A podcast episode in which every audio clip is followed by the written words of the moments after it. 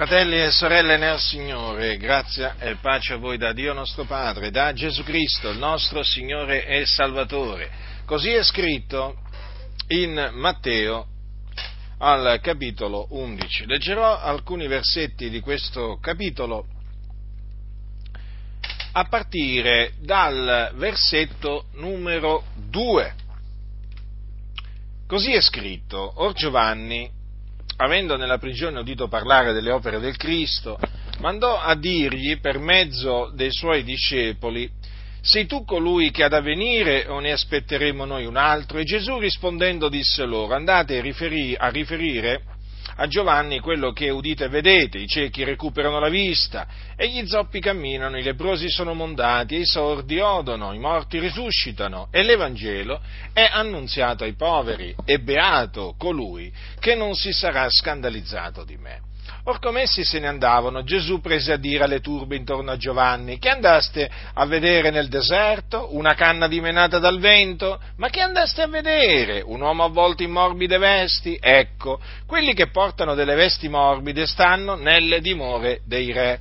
Ma perché andaste? Per vedere un profeta? Sì, vi dico, e uno più che profeta, egli è colui del quale è scritto, ecco io mando il mio messaggero davanti al tuo cospetto, che preparerà la via dinanzi a te. In verità io vi dico che fra i nati di donna non è sorto alcuno maggiore di Giovanni Battista, però il minimo nel regno dei cieli è maggiore di lui. Or dai giorni di Giovanni Battista fino ad ora il regno dei cieli è preso a forza ed i violenti se ne impadroniscono, poiché tutti i profeti e la legge hanno profetato fino a Giovanni e, se lo volete accettare, egli è l'Elia che doveva venire. Chi ha orecchi oda. Ma a chi assomiglierò io questa generazione? Ella è simile ai fanciulli seduti nelle piazze che gridano ai loro compagni e dicono vi abbiamo suonato il flauto e voi non avete ballato abbiamo cantato dei lamenti e voi non avete fatto cordoglio. Difatti è venuto Giovanni, non mangiando né bevendo, e dicono ha un demonio. È venuto il figlio dell'uomo, mangiando e bevendo, e dicono ecco, un mangiatore ed un beone, un amico dei pubblicani e dei peccatori, ma la sapienza è stata giustificata dalle opere sue parecchi manoscritti hanno, è stata giustificata dai suoi figlioli, sì, perché la sapienza ha dei figlioli. Allora, detesto sentire dire che Gesù è l'amico dei peccatori. Non tollero che si dica questo da parte della Chiesa di Dio perché costituisce una calunnia lanciata contro il nostro Signore e Salvatore Gesù Cristo, il capo supremo della Chiesa, il giusto, il santo, colui che non ha conosciuto peccato, colui che benché fu tentato in ogni cosa come noi, non peccò. Colui che è l'agnello di Dio, senza macchia e senza difetto. Ora io non sopporto che persone che si dicono cristiani parlino contro Gesù. Non importa chi siano, eh? non guardiamo qua adesso alle etichette, guardiamo alla sostanza, perché qui purtroppo la sostanza è velenosa la sostanza è costituita da un marciume senza fine. E questo marciume, non importa in che, in che bottiglia si trova, sempre marciume è. Non importa che, l'etichetta che c'è fuori da, questo, eh, da questa bottiglia. Guardiamo quello che c'è dentro. E quello che c'è dentro, fratelli, è marciume. E di questo marciume, così diffuso in mezzo alle chiese evangeliche, Dico, di questo marciume fa parte anche questa calunnia che viene lanciata contro Gesù. badate bene, è una calunnia, ma purtroppo questa gente eh, pensa che sia una lode, una lode rivolta a Gesù, un complimento in sostanza. Cioè per loro dire che Gesù è l'amico dei peccatori è un complimento, come dire ma che brava persona che sei, eh? Ma quanto sei gentile, ma quanto sei buono. Eh, avete presente, no? I complimenti che talvolta le persone fanno ad altre persone. Ecco, costoro che si ritengono cristiani, ritengono che dire di Gesù che è, eh, che è l'amico, dire che, di lui che è l'amico dei peccatori, è, è, costituisce un complimento. Ma quale complimento? Questa è una calunnia. E io esorto tutti coloro eh, che l'hanno proferita fino ad ora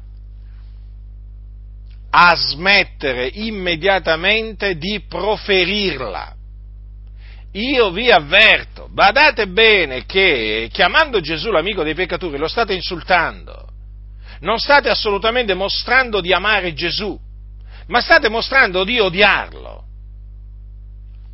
Ammetto anche che siete stati ingannati, ma appunto, perché siete stati ingannati dalle, dalle ciance eh, di scellerati che si trovano dietro i pulpiti, eh, appunto perché siete stati ingannati, io vi esorto eh, a rientrare in voi stessi, a convertirvi e a smettere di insultare Gesù Cristo, il figlio di Dio, perché altrimenti sarete giudicati da Lui.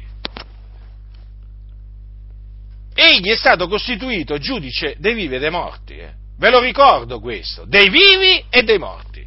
Quindi non illudetevi, non sfuggirete al giudizio del Signore se persistete a insultare Gesù Cristo, il figlio di Dio. E Badate bene che quando voi dite che Gesù è l'amico dei peccatori, lo state dicendo anche del Padre. Avete capito? Avete capito?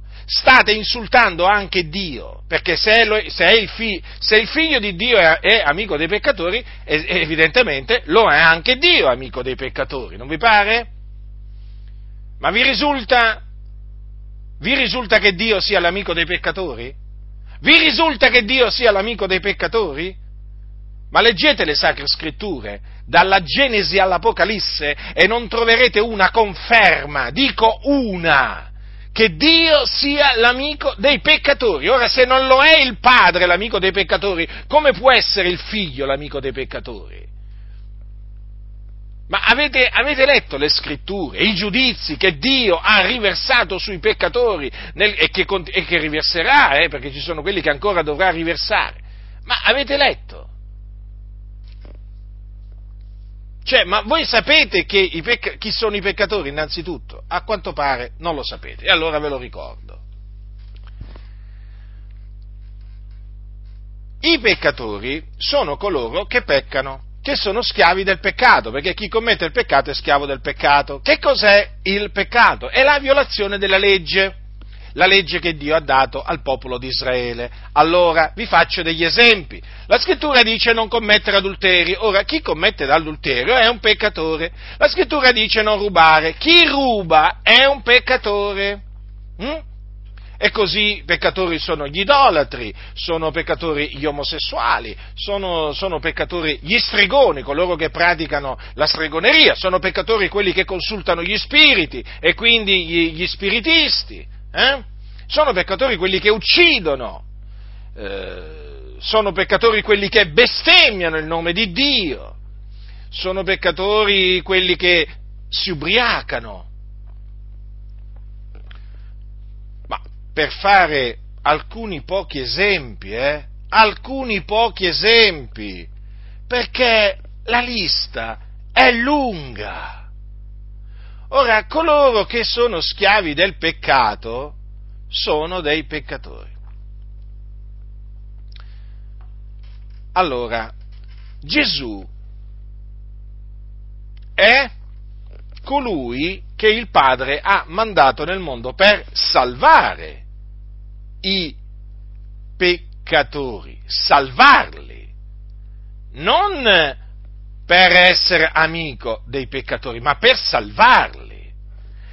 Come per salvarli? Cosa significa? Per affrancarli dal peccato, dalla schiavitù del peccato. Infatti dice, egli salverà il suo popolo dai loro, dai, dai loro peccati. Vi ricordate cosa disse, cosa disse la, eh, quell'angelo che in sogno apparve a Giuseppe mentre Maria era incinta?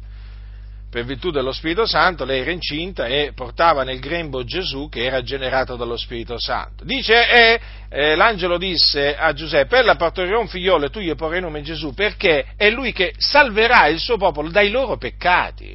Quindi Gesù Cristo salva eh, i peccatori dai loro peccati, li salva. Cosa significa questo? Che una volta che i peccatori sono salvati smettono di essere peccatori perché altrimenti non ha senso parlare di salvezza, di salvezza avvenuta. Ora, noi eravamo dei peccatori. Infatti, che cosa dice la scrittura? Che cosa dice la scrittura? Dice Paolo ai santi di Roma, dice così, il Dio mostra la grandezza del proprio amore per noi in quanto che mentre eravamo ancora peccatori, Cristo è morto per noi. Allora tenete bene a mente quello che dice Paolo, che eravamo peccatori in quel tempo e Cristo è morto per noi. Questo naturalmente è dovuto alla grandezza dell'amore di Dio. Allora dice Paolo, tanto più dunque essendo ora giustificati per il suo sangue saremmo per mezzo di lui salvati dall'ira perché se mentre eravamo nemici siamo stati riconciliati con Dio mediante la morte del suo figliolo, tanto più ora, essendo riconciliati, saremo salvati mediante la sua vita. Allora, notate questo. Noi eravamo peccatori, eh? Ed eravamo nemici, nemici. Di chi? Nemici di Dio, nelle nostre opere malvagie e nella nostra mente ed eravamo anche dunque nemici di Gesù Cristo. Eh? Ma che cosa è avvenuto? Che cosa è avvenuto? Che Dio ci ha, ci ha giustificati, ci ha giustificati per il sangue di Gesù Cristo, mediante la fede in Gesù. Ora, la scrittura dice che quando eravamo ancora peccatori eravamo nemici, avete notato? Quindi dire che gli uomini sono peccatori equivale a dire che sono nemici di Dio. Quindi hanno bisogno di essere ri, ri, giustificati per essere riconciliati con Dio.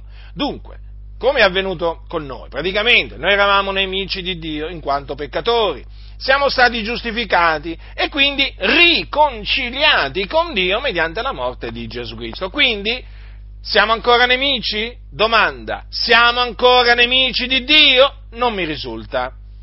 Perché siamo stati riconciliati, siamo riconciliati con Dio, quindi non siamo più peccatori. D'altronde, che cosa dice sempre Paolo a, ehm, a Tito? Ascoltate, Dice perché anche noi eravamo una volta insensati, ribelli, traviati, servi di varie concupiscenze voluttà, menanti la vita in malizia ed invidia, odiosi, odiantici gli uni gli altri, ma quando la benignità di Dio, nostro Salvatore, e il suo amore verso gli uomini sono stati manifestati, egli ci ha salvati non per opere giuste che noi avessimo fatto, ma secondo la sua misericordia, mediante il lavacro della rigenerazione e il rinnovamento dello Spirito Santo. Ora, notate, dice Paolo, eravamo, allora là dice, eh, mentre eravamo ancora peccati, peccatori. Qua dice, anche noi eravamo una volta insensati. Allora, i peccatori sono insensati, ribelli, traviati, servi di varie concupiscenze e voluttà, menanti la vita in malizia ed invidia, odiosi, odiantisi gli uni gli altri. Allora, domando, ma qui cosa dice Paolo? Era, eravamo o siamo ancora? No, dice Paolo, eravamo. Eravamo una volta. Hm? Eravamo una volta. Eravamo una volta. Ma appunto con la venuta di Gesù Cristo, eh, ordinata da Dio per la nostra salvezza, noi naturalmente siamo stati salvati. Ecco, non per opere giuste, ma per la sua misericordia, quindi per la sua grazia. Quindi non abbiamo nulla di che gloriarci nel cospetto di Dio. Ora, ah, ci sono credenti hm, che nella loro ignoranza arrivano a dire che Gesù è l'amico dei peccatori per dire che è il nostro amico. Avete capito perché perché loro praticamente dicono così? Perché loro pensano di essere ancora dei peccatori. Ma vedete che è sbagliato dire che noi siamo ancora peccatori? Insomma, le cose sono, questi errori che costoro fanno sono collegati tra di loro, eh? Sono collegati tra di loro.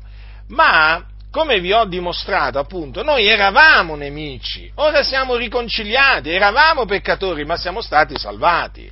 Ora, eh, Gesù è amico nostro? Ma certo, ma noi siamo riconciliati con Dio, siamo giustificati. Dunque, non regge assolutamente la giustificazione che alcuni adducono, eh?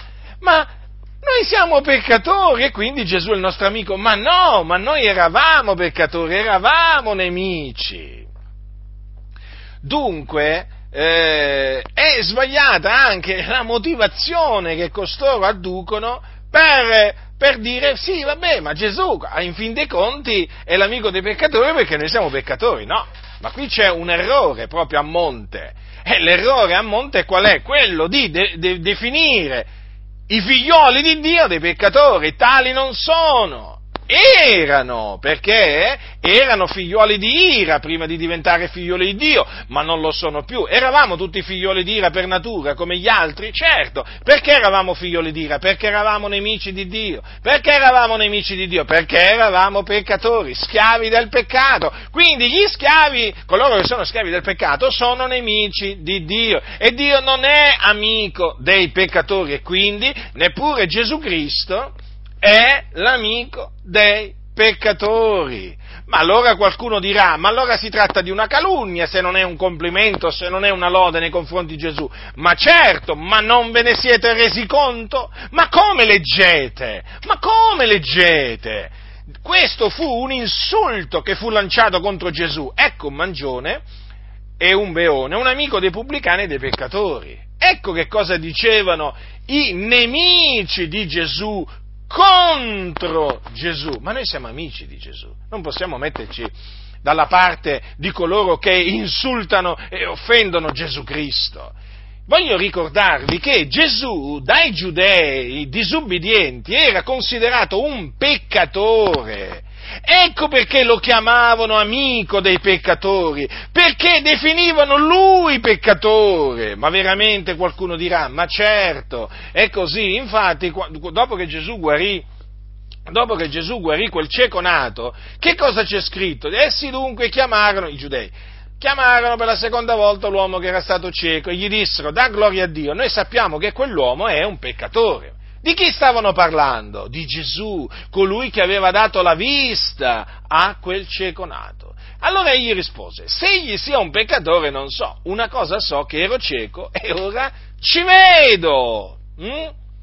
Più avanti il cieco disse delle altre parole, delle parole veramente assennate, ascoltate. Perché? Perché quei, quei, giudei l'ingiuriarono e gli dissero, sei tu discepolo di costui, ma noi siamo discepoli di Mosè, noi sappiamo che a Mosè Dio ha parlato, ma quant'è a costui, quant'è a costui non sappiamo di dove, di dove, sia. Quell'uomo rispose e disse loro, questo poi è strano che voi non sappiate di dove sia, eppure mi ha aperto gli occhi, si sa che Dio non esaudisce i peccatori, ma se uno è, è pio verso Dio e fa la sua volontà, quello egli esaudisce. Avete notato? Avete notato, fratelli? Cioè, i giudei accusavano Gesù di non essere da Dio. Allora quello disse, è strano. Come? Ma si sa che Dio non esaudisce i peccatori? Cioè, è una cosa risaputa. Si sa. Il peccatore fa il male, è dato al male, magari dopo va a pregare Dio e Dio non l'esaudisce. Ma è così, eh? sono cose scritte queste. Le sapeva questo, questo, mm, questo diciamo, uomo che fu guarito si sa che Dio non esaudisce i peccatori. Infatti la scrittura che cosa dice? Che cosa dice la scrittura? Che il Signore ascolta la preghiera dei giusti, non la preghiera dei peccatori. Il Dio è lungi dagli empi. Si sa che Dio non esaudisce i peccatori. Lo sai tu che Dio non esaudisce i peccatori? Lo sai? Se non lo sapevi adesso lo sai si sa che Dio non esaudisce i peccatori, ma se uno è pio verso Dio e fa la sua volontà, quello gli esaudisce. Quindi devi essere pio, devi fare la sua volontà per essere esaudito da Dio. Allora, questo discorso, fratelli, è un discorso molto importante perché genera veramente uno scompiglio notevole in mezzo alla Chiesa. Non è una cosa da poco, fratelli, non è una cosa da poco. Non è una cosa da poco, lo ripeto, perché anche la predicazione praticamente poi subisce una metamorfosi, ma un cambiamento in peggio terribile, perché? Se siamo praticamente anche noi peccatori, noi che abbiamo creduto nel Signore Gesù, che cosa gli andiamo a predicare ai peccatori? Eh, ve lo dico io che cosa gli andiamo a predicare, quello che ho sentito dire, diciamo, a questi scellerati. Siamo tutti peccatori, dobbiamo tutti ravvederci, andare a Gesù per essere salvati. Ma che è una predicazione di uno salvato questo? Ma è la predicazione di uno che è stato salvato? No, è la predicazione di uno praticamente che ancora è nella fossa di perdizione, che è ancora nella melma, che è ancora schiavo del peccato. Ma come fa uno che è stato salvato ad andare dai peccatori e dirgli siamo tutti peccatori, andiamo a Gesù affinché siamo salvati? O ravvediamoci? Eh? Talvolta si ricordano, oh, si ricordano per, di dire ravvediamoci, addirittura ravvediamoci, non è che dicono ravvedetevi, no, perché loro sono peccatori, avete capito, no? Quindi loro si includono tra i peccatori per non scandalizzare i peccatori, in sostanza loro si includono tra i peccatori perché lo sono, in effetti la, la vera ragione è che si includono tra i peccatori perché sono dei peccatori, ancora devono ravvedersi e credere nell'Evangelo proprio quelli che eh, pretendono di predicare, ce ne sono molti, eh, ce ne sono molti. Ora, cosa facevano gli apostoli? Cosa dicevano ai peccatori? Ravvedetevi, credete nel Signore Gesù Cristo, salvatevi da questa perversa generazione. Ma quale tra siamo tutti peccatori? Capite quindi? Anche là, anche là naturalmente, la, la predicazione subisce, ma subisce veramente un cambiamento terribile terribile, viene tutto sfigurata la predicazione, non ha più senso parlare di predicazione ai peccatori, eh? perché è una sorta di predicazione di peccatori a, pre, a, di peccatori a peccatori, cioè perduti a perduti, cioè vi rendete conto? Non è più evangelizzazione, eppure quello che succede. Eppure quello che sta succedendo e bisogna denunciare queste cose, condannare queste cose perché veramente, guardate, questo, questo, discorso qua che fanno costoro produce veramente una confusione terribile. E con la confusione eh, viene anche la depressione. Eh? Guardate che molte chiese, i membri di molte chiese sono depressi depressi perché sono dei ribelli a Dio, perché non vogliono ascoltare Dio, non vogliono ascoltare la parola di Dio, preferiscono ascoltare le menzogne, le favole che gli vengono propinate dai pulpiti. E allora sì che subentra la confusione e la depressione. Per quello che vi dico, ravvedetevi, svegliatevi, voi che frequentate queste chiese che sono dei mortuori, e uscite e separatevi, ma smettete di dare ascolto a questi che veramente vi fanno cadere nella depressione. Allora, che cosa, eh, che cosa è importante sottolineare? Che noi eravamo peccatori ma siamo stati giustificati, quindi siamo un popolo di giusti. Il Dio ci ha reso giusti in Cristo Gesù. Ora, che cosa dice, che cosa dice la scrittura? Che cosa dice la scrittura? Paolo dice ai santi di, di, Corinto, colui che non ha conosciuto peccato e gliel'ha fatto essere peccato per noi, affinché noi diventassimo giustizia di Dio in lui. Ora, ma se siamo diventati giustizia di Dio in Cristo Gesù, ma come possiamo essere dei peccatori? Svegliatevi! Siamo diventati giustizia di Dio in Cristo Gesù. Siamo in Cristo? Amen. Sì, è vero, siamo, siamo in Cristo Gesù. Ora, che cosa dice Paolo, cosa dice Paolo ai, santi, ai, santi, di Corinto, eh, nella sua prima epistola?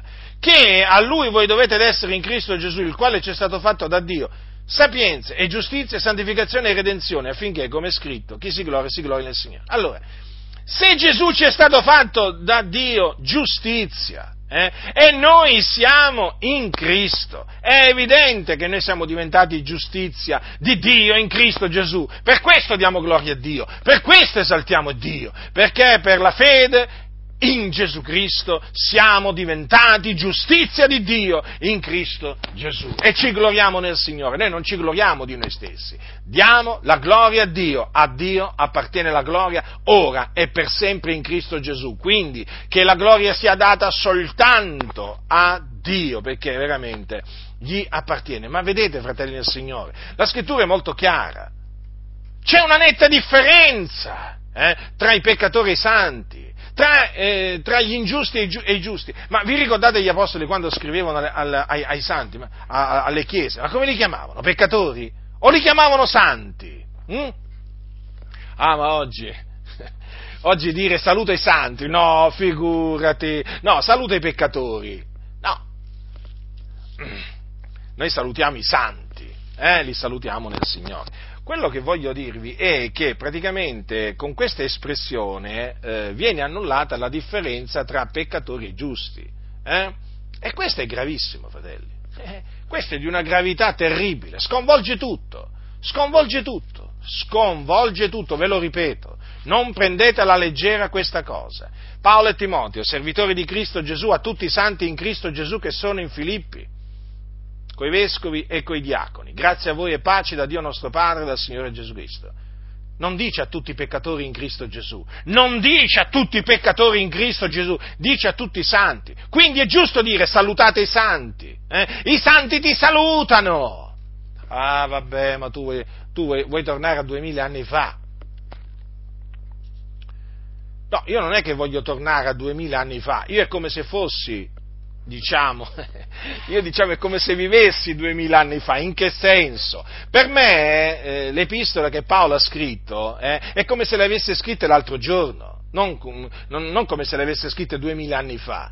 Io quando leggo le epistole di Paolo dico così è scritto, così devo credere, così devo fare. Non è che comincia a dire, ah vabbè, ma questo l'ha scritto ai Filippesi, l'ha scritto duemila anni fa circa, il contesto storico è un altro, andiamo a vedere cosa voleva dire veramente Paolo, andiamo a consultare quello, quell'altro commentario, non mi interessa, è scritto così. A tutti i santi in Cristo Gesù. Quindi coloro che hanno creduto nel Signore Gesù Cristo sono i santi dell'Altissimo, sono i giusti i giusti! Ma veramente? Ma veramente sono i giusti? Sì, sono i giusti. Ma non è forse scritto che il giusto vivrà per la sua fede? Eh? Chi è il giusto? Chi è il giusto? Non c'è scritto il peccatore vivrà per la sua fede, ma il giusto.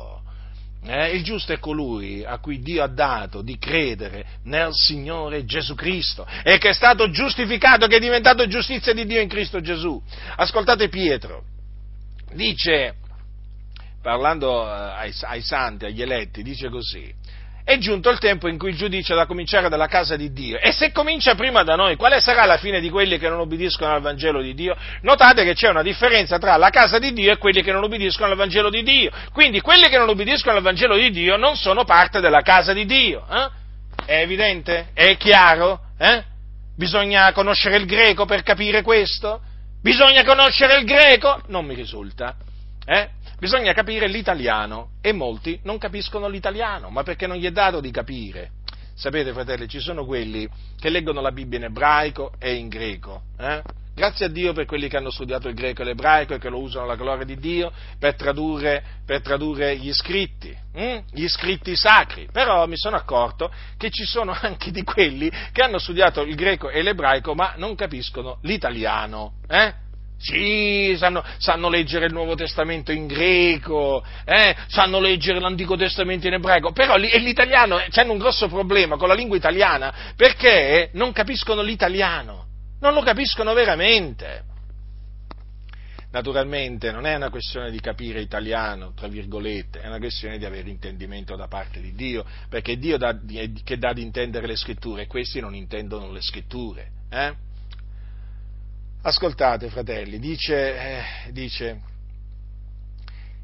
eh, Pietro dice così, e se il giusto è appena salvato, dove comparirà l'empio e il peccatore? Ora, ma lo vedete?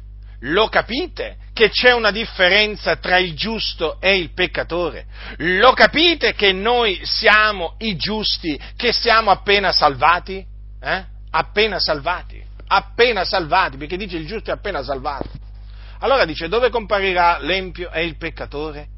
Capite che c'è una differenza? Allora, se il giusto è appena salvato, l'empio e il peccatore sarà salvato? No, non può essere salvato. Saranno salvati i giusti, non i peccatori. Quindi c'è una netta differenza, fratelli. C'è una netta differenza tra i peccatori e i giusti. Ora, a conferma di questo, voglio ricordarvi alcune parole di Gesù. Gesù un giorno, parlando ai suoi discepoli, gli disse queste cose. Capitolo, capitolo 6 di Luca, ascoltate. Allora, eh, capitolo 6 dal versetto eh, 27. Ma a voi che ascoltate, io dico, amate i vostri nemici, fate del bene a quelli che vi odiano Benedite quelli che vi maledicono, pregate per quelli che vi oltraggiano, a chi ti percuote su una guancia, porgigli anche l'altra, e a chi ti toglie il mantello, non impedire di prenderti anche la tunica. Da a chiunque ti chiede, e a chi ti toglie il tuo, non glielo ridomandare. E come volete che gli uomini facciano a voi, fate voi pure a loro. Se amate quelli che vi amano, quale grazia ve ne viene? Poiché anche i peccatori amano quelli che li amano. E se fate del bene a quelli che vi fanno del bene, quale grazia ve ne viene? Anche i peccatori fanno lo stesso. E se prestate a quelli dai quali sperate ricevere, quale grazia ne avete? Anche i peccatori prestano ai peccatori per riceverne altrettanto. Ma amate i vostri nemici, fate del bene e prestate senza sperarne alcunché, e il vostro premio sarà grande e sarete figlioli dell'Altissimo, poiché egli è benigno verso gli ingrati e malvagi.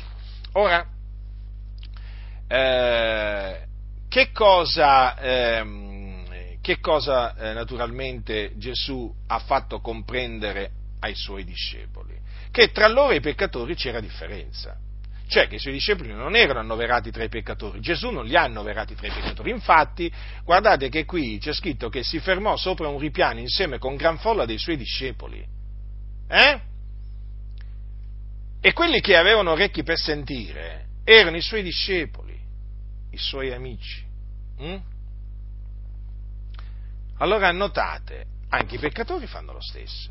Eh? Anche i peccatori prestano ai peccatori per riceverne altrettanto. Anche, eh, anche i peccatori amano quelli che li amano. Come dire, voi non siete dei peccatori. Quindi dovete operare in maniera tale da contraddistinguervi dai peccatori. E come? Vi contraddistinguerete se non osservando le mie parole, quindi amando eh, eh, i vostri nemici e facendo del bene e prestate senza sperare alcunché. In questa maniera Gesù ha voluto dire ai suoi discepoli naturalmente che essi non erano dei peccatori e non dovevano comportarsi come i peccatori. Ovvio che anche i suoi discepoli c'è stato un tempo che erano stati dei peccatori, hm? Ma il Signore li aveva salvati. Infatti erano diventati discepoli di Gesù. Erano diventati discepoli di Gesù, ma guardate che c'è una differenza tra essere discepoli di Gesù e, e peccatori. I discepoli di Gesù sono un popolo di giusti. I peccatori sono peccatori, sono fuori dalla raunanza dei giusti, sono, non fanno parte della raunanza dei giusti, non fanno parte dell'assemblea dei giusti, fratelli del Signore. Queste cose, fratelli, sono veramente cose basilari, eh? Sono cose basilari. Eppure sono cose che molte chiese hanno rigettato, hanno rigettato per compiacere a questa generazione storta e perversa eh, per cercare di non scandalizzare, di non offendere nessuno, ma l'Evangelo è un messaggio che scandalizza da quando è stato predicato, è un messaggio che offende l'umanità, o meglio i peccatori. L'Evangelo è pazzia per quelli che periscono. Chi sono coloro che sono sulla via della perdizione? Sono i peccatori. L'Evangelo è pazzia per loro. Per noi è sapienza di Dio. Ma per i peccatori che cos'è l'Evangelo, fratelli? Che cos'è l'Evangelo? Paolo parla di coloro che sono sulla via della salvezza e quelli che sono sulla via della perdizione. Ma ditemi una cosa, ma sulla via della perdizione chi ci sono? Chi, chi c'è sulla via della perdizione? I peccatori o i giusti? Eh? Sulla via della perdizione a me risulta, da quello che dice la scrittura, ci sono i peccatori. Sulla via della salvezza invece ci sono i giusti. Sulla via della salvezza. Ma dico io, ma la scrittura parla, eh? Ed è chiara. Ora, la scrittura parla della luce e delle tenebre. Ora, vi faccio questa domanda. I peccatori, agli occhi di Dio, che cosa sono? Luce o tenebre? Non sono forse tenebre? Certo, sono tenebre. Infatti, cosa dice Paolo ai santi di Efeso? Eh? Dice così, dice così, eh, non siate dunque loro compagni perché già eravate tenebre. Avete notato che ancora una volta c'è scritto eravate? Eravate, eravamo, eh?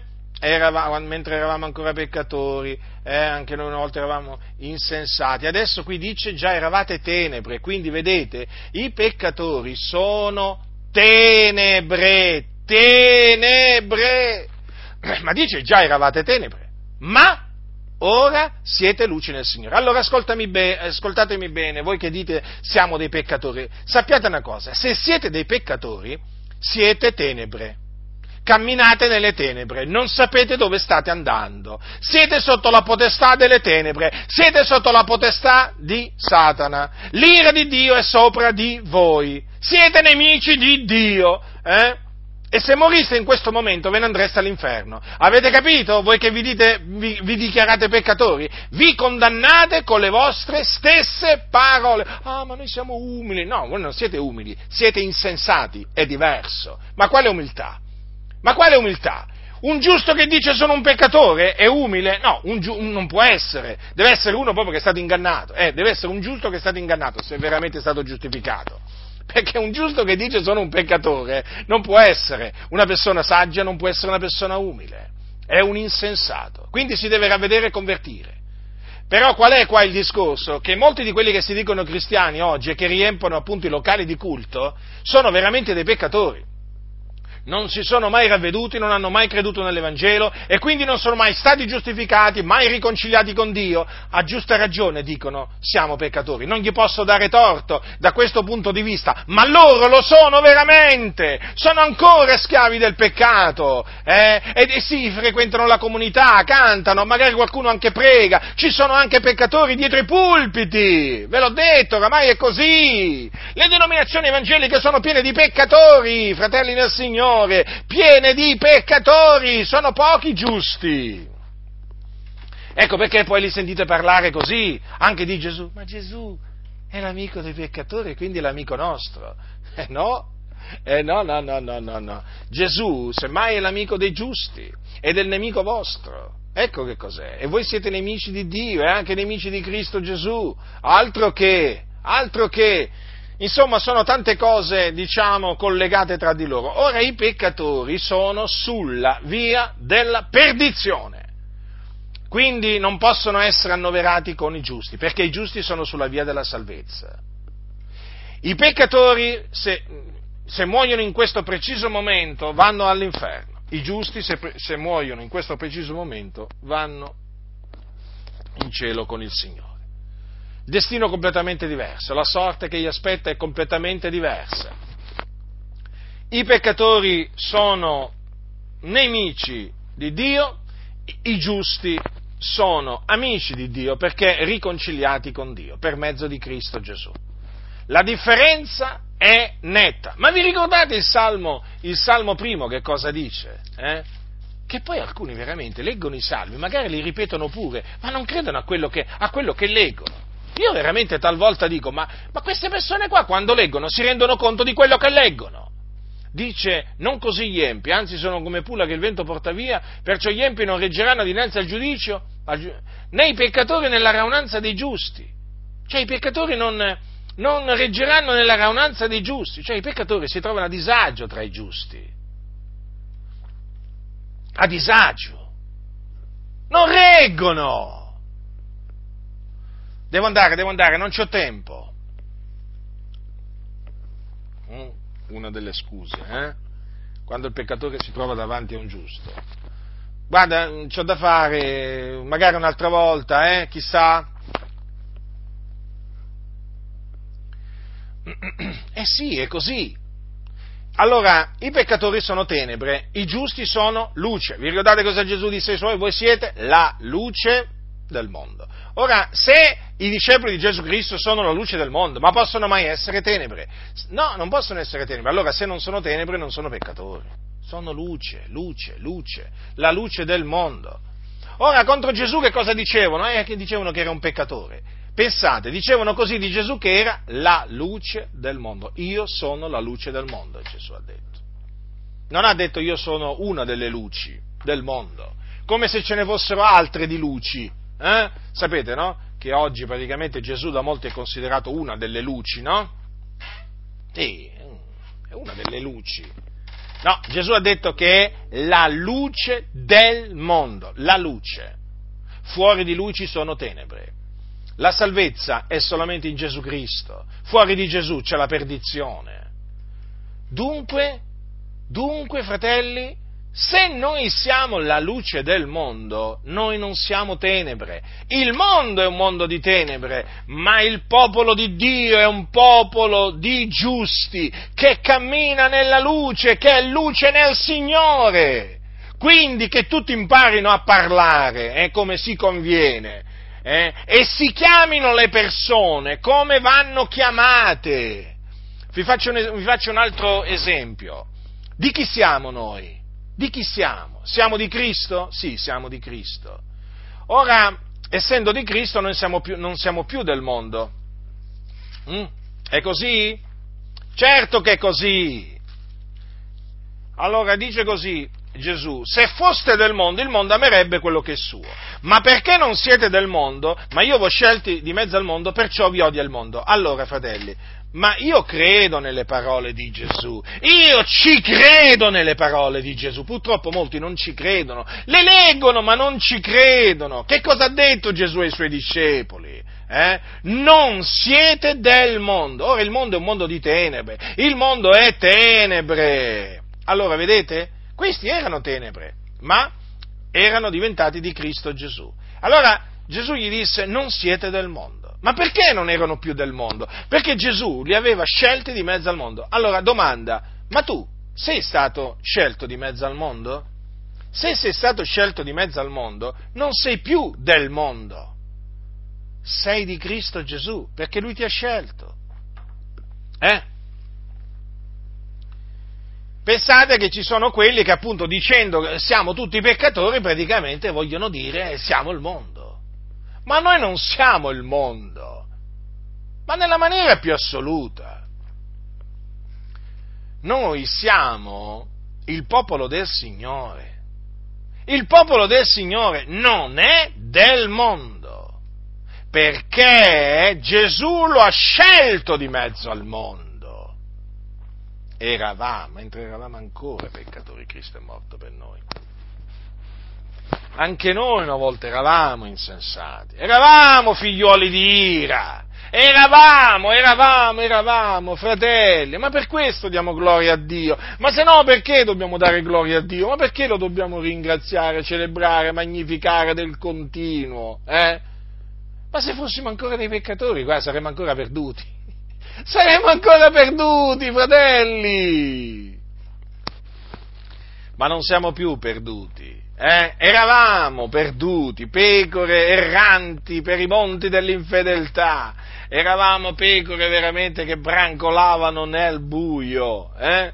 Ma un giorno che cosa avvenne? Avvenne che il Salvatore ci cercò, eh? ci trovò e ci salvò. Mm? Che abbiamo fatto noi, fratelli nel Signore? Che abbiamo fatto? Che abbiamo fatto noi? Che abbiamo fatto di buono per meritarci questa salvezza? Non abbiamo fatto niente di buono per meritarci la salvezza. Eh? Fosse dipeso da noi la salvezza? No, fratelli nel Signore, io ero una pecora errante che non sapevo dove andavo. Eh? Ma al Salvatore, al sommo pastore è piaciuto venire a, cercare, venire a cercarmi e a salvarmi e io ringrazio il sommo pastore perché ha voluto salvarmi. Mm? Sì, proprio così, ha voluto salvarmi. non sono stato io che gli ho permesso di salvarmi? Mm? Non sono stato io che mi sono fatto trovare? Non sono stato io, fratelli, no, no, no, no, è Lui che mi ha cercato, mi ha trovato e mi ha salvato. Ma da quando in qua una pecora perduta dà il permesso al pastore di salvarla? Ma da quando in qua la salvezza della pecora perduta dipende dalla pecora perduta, dalla volontà della pecora perduta? Eh? ci sono dei filmati interessanti veramente, che, dov- quelli, che, quelli, del libero arbitrio dovrebbero del continuo veramente a, guar- a guardare, no? di quelle pecore, cose reali, eh? non stiamo parlando mica di favole qua, eh? le favole le raccontano quelli dai pulpiti, i scellerati, i soliti noti, ci sono pecore che veramente rimangono, cioè si perdono, pecore che si perdono, no? e c'è la pecora che cade nella melma, cade, cioè, che, cade, eh, che, cade, in mezzo a delle rocce, che, che rimane, rimane, presa in, in, filo spinato, ma delle cose talvolta veramente... Ah, guarda, fa, eh, fa, bene guardare questi filmati, credetemi, fa bene, questi video fanno un bene enorme a guardarli, sapete perché? Perché quando tu guardi come poi vengono salvate queste pecore, ti rendi conto di quanto il libero arbitrio sia una menzogna, di come veramente la nostra salvezza è dipesa dalla volontà del Signore. Se non fosse stato per la volontà del Signore noi saremmo ancora perduti, fratelli del Signore, eh? Saremmo ancora perduti sulla via della perdizione. Eh? E quindi, eh? che cosa eravamo noi? Eravamo delle pecore erranti. Eh? che il Signore si è compiaciuto di salvare. Ma appunto, eravamo erranti. Eh? Eravamo, siamo. Il discorso è che qua veramente alcuni usano i verbi come se niente fosse. Guardate che c'è una grande differenza tra dire eravamo e siamo, eh? Ma enorme! Enorme! Eravate erranti come pecore, ma ora siete tornati al pastore e vescovo delle anime vostre. Quindi eravamo pecore erranti, ora non lo siamo più. Ora non lo siamo più perché il pastore eh, ci ha salvati. Eh? Siamo le sue pecore, siamo il suo gregge, il gregge che egli pasce con la sua mano potente. Eh? Siamo nelle mani del sommo pastore. Non siamo più pecore erranti, perché non siamo più peccatori. Qualcuno dirà, ma allora vuol dire che noi non pecchiamo mai, che siamo senza peccato? No, fratelli, badate bene, badate bene, guardatevi dal dire io sono senza peccato, io non ho peccato. No, questo non lo dovete mai dire Guardate che la scrittura è chiara anche a tale riguardo, dice così, se camminiamo nella luce come Egli è nella luce, abbiamo comunione l'uno con l'altro, il sangue di Gesù, suo figliolo, ci purifica da ogni peccato. Se diciamo di essere senza peccato, inganniamo noi stessi e la verità non è in noi. Se confessiamo i nostri peccati, Egli è fedele e giusto da rimetterci i peccati e purificarci da ogni iniquità. Se diciamo di non avere peccato, lo facciamo bugiardo, la sua parola non è in noi. Quindi, badiamo bene a noi stessi, eh? il nostro parlare sia sempre conforme al parlare degli apostoli. Eh? Ecco perché Gesù ci ha detto quando, quando, eh, quando, preghiamo, di, eh, quando preghiamo, il Padre nostro, eh, che è eh, nei cieli, che cosa ci ha detto Gesù di dirgli tra le altre cose? Rimettici i nostri debiti, come anche noi li abbiamo rimessi ai nostri debitori. Vedete? Mm? Quindi quindi contraiamo dei debiti nel corso della nostra vita nei confronti di Dio, eh? quando violiamo la sua parola.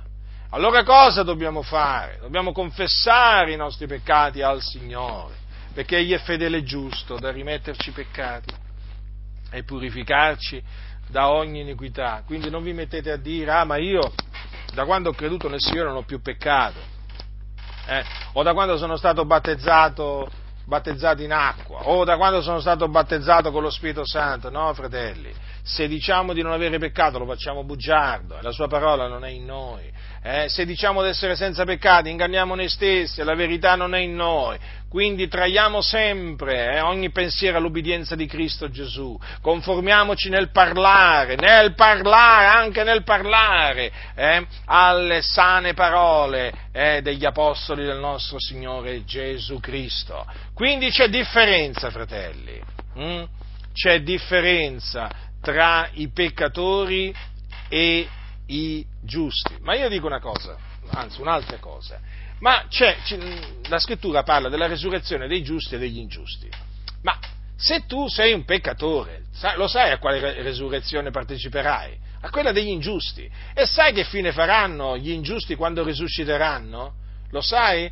Risusciteranno in resurrezione di giudicio, compariranno davanti al, al, Signore, davanti al trono di Dio, per essere giudicati secondo le loro opere e saranno gettati nello stagno ardente di fuoco e di zolfo. Hai capito? Tu, peccatore, tu che ti dici peccatore, sì, sì, proprio te.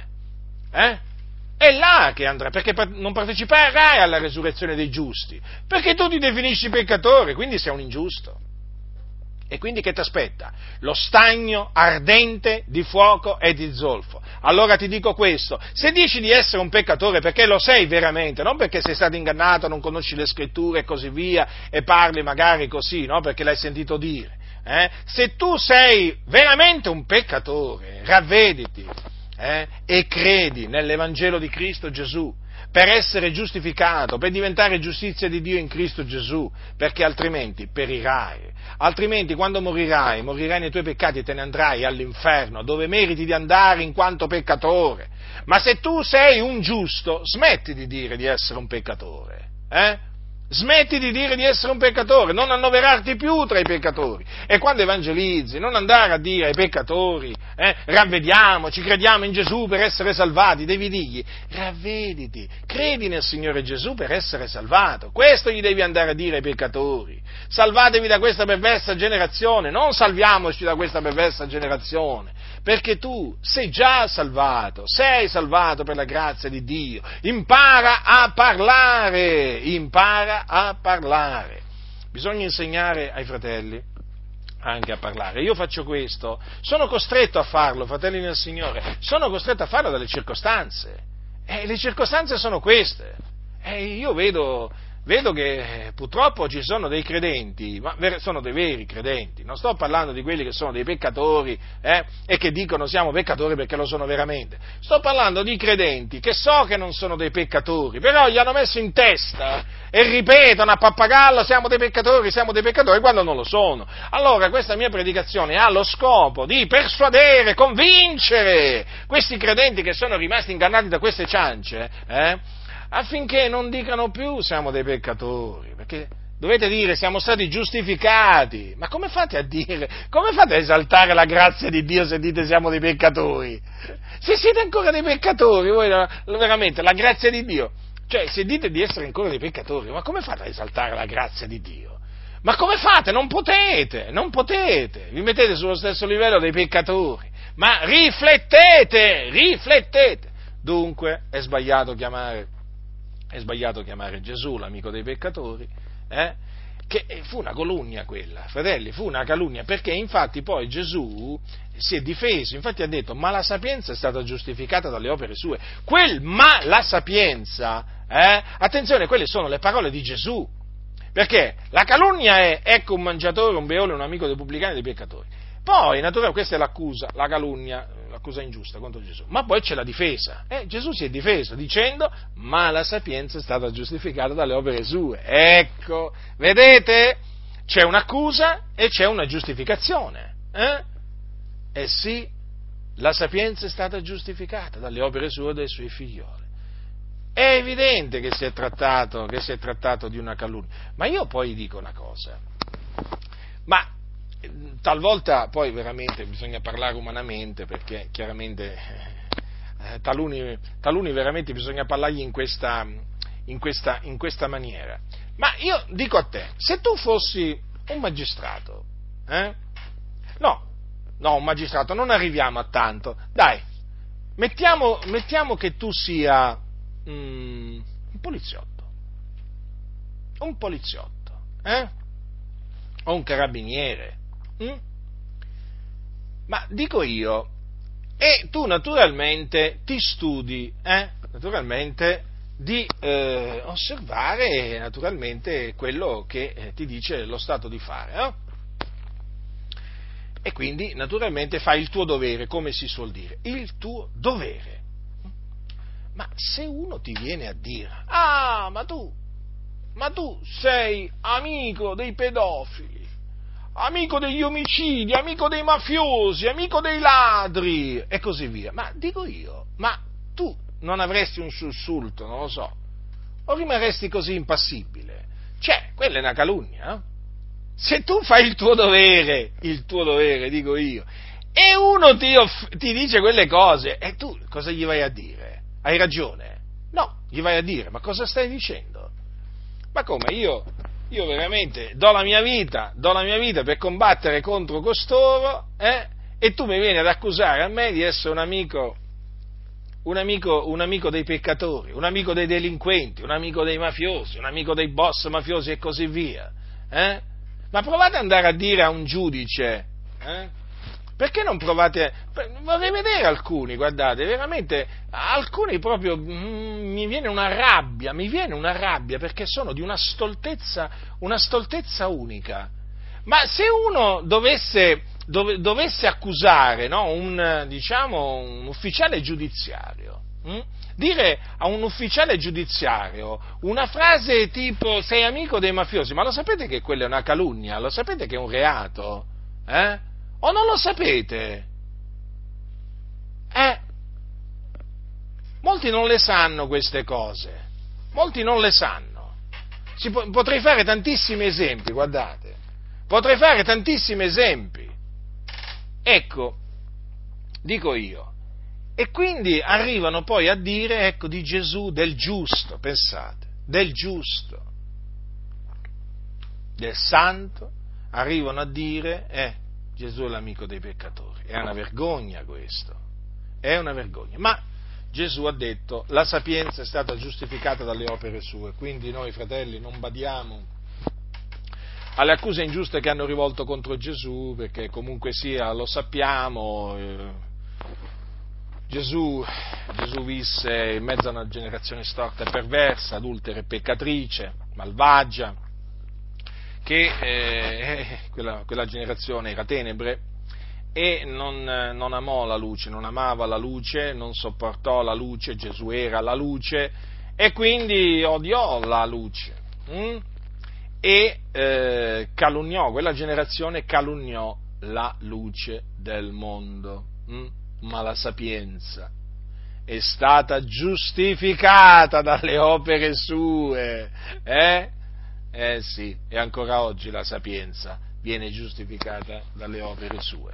Io mi levo in favore della sapienza, fratelli del Signore, ci sono quelli che si levano in favore della stoltezza, peggio per loro, preferiscono difendere la stoltezza anziché la sapienza. Io voglio difendere la sapienza, io voglio onorare la sapienza, voglio celebrare la sapienza di Dio, perché io non voglio rimanere confuso, io non mi, voglio, non mi voglio mettere contro Dio. Ci sono quelli che veramente parlano così a vanvera, eh? parlano a vanvera e si mettono contro Dio e poi Dio li giudica, li castiga e poi si meravigliano pure si meravigliano pure poi quando gli diciamo che Dio li ha castigati, ma che cosa pretendete? State dalla mattina alla sera a offendere Dio, a insultarlo, a denigrarlo, ma che cosa pretendete? Eh? Ah, pretendete di essere amici di Dio? No, voi non siete amici di Dio, voi siete nemici di Dio e Dio quindi vi tratta come nemici.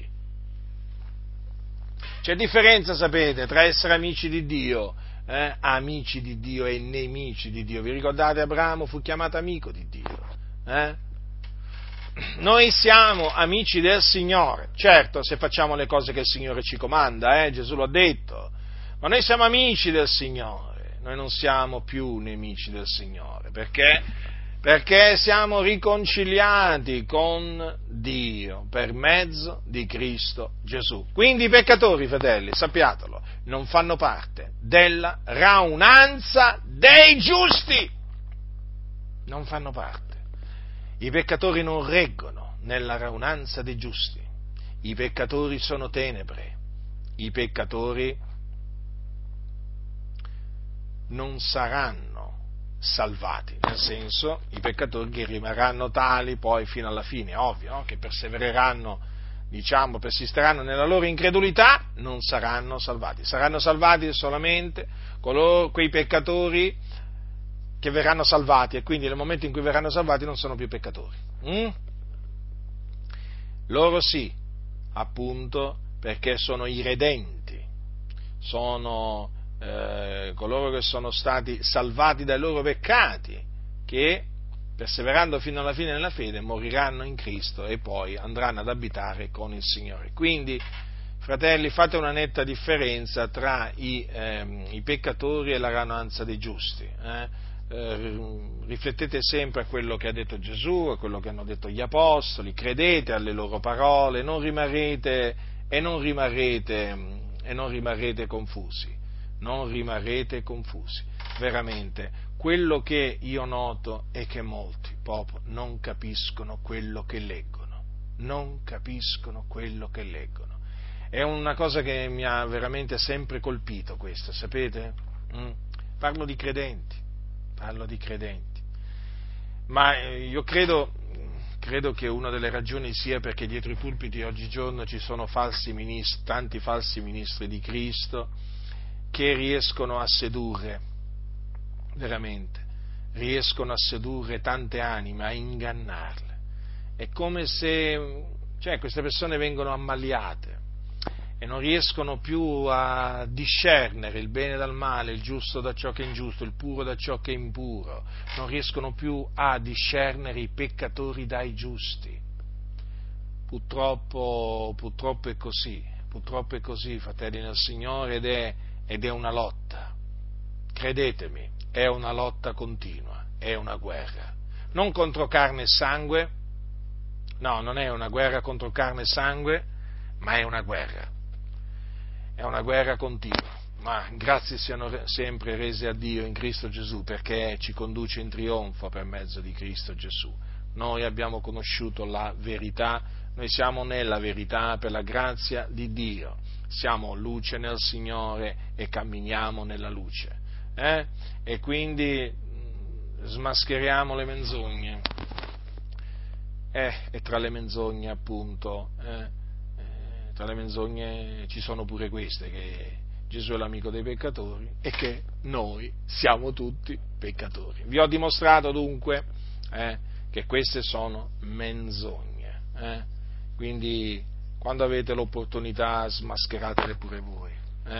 Affinché veramente la bocca di quelli che dicono insensatezze sia turata, affinché la verità sia celebrata, eh? affinché veramente il nostro grande Iddio sia veramente lodato e glorificato, perché Egli ne è degno. La grazia del Signore nostro Gesù Cristo sia con tutti coloro che lo amano con purità incorrotta.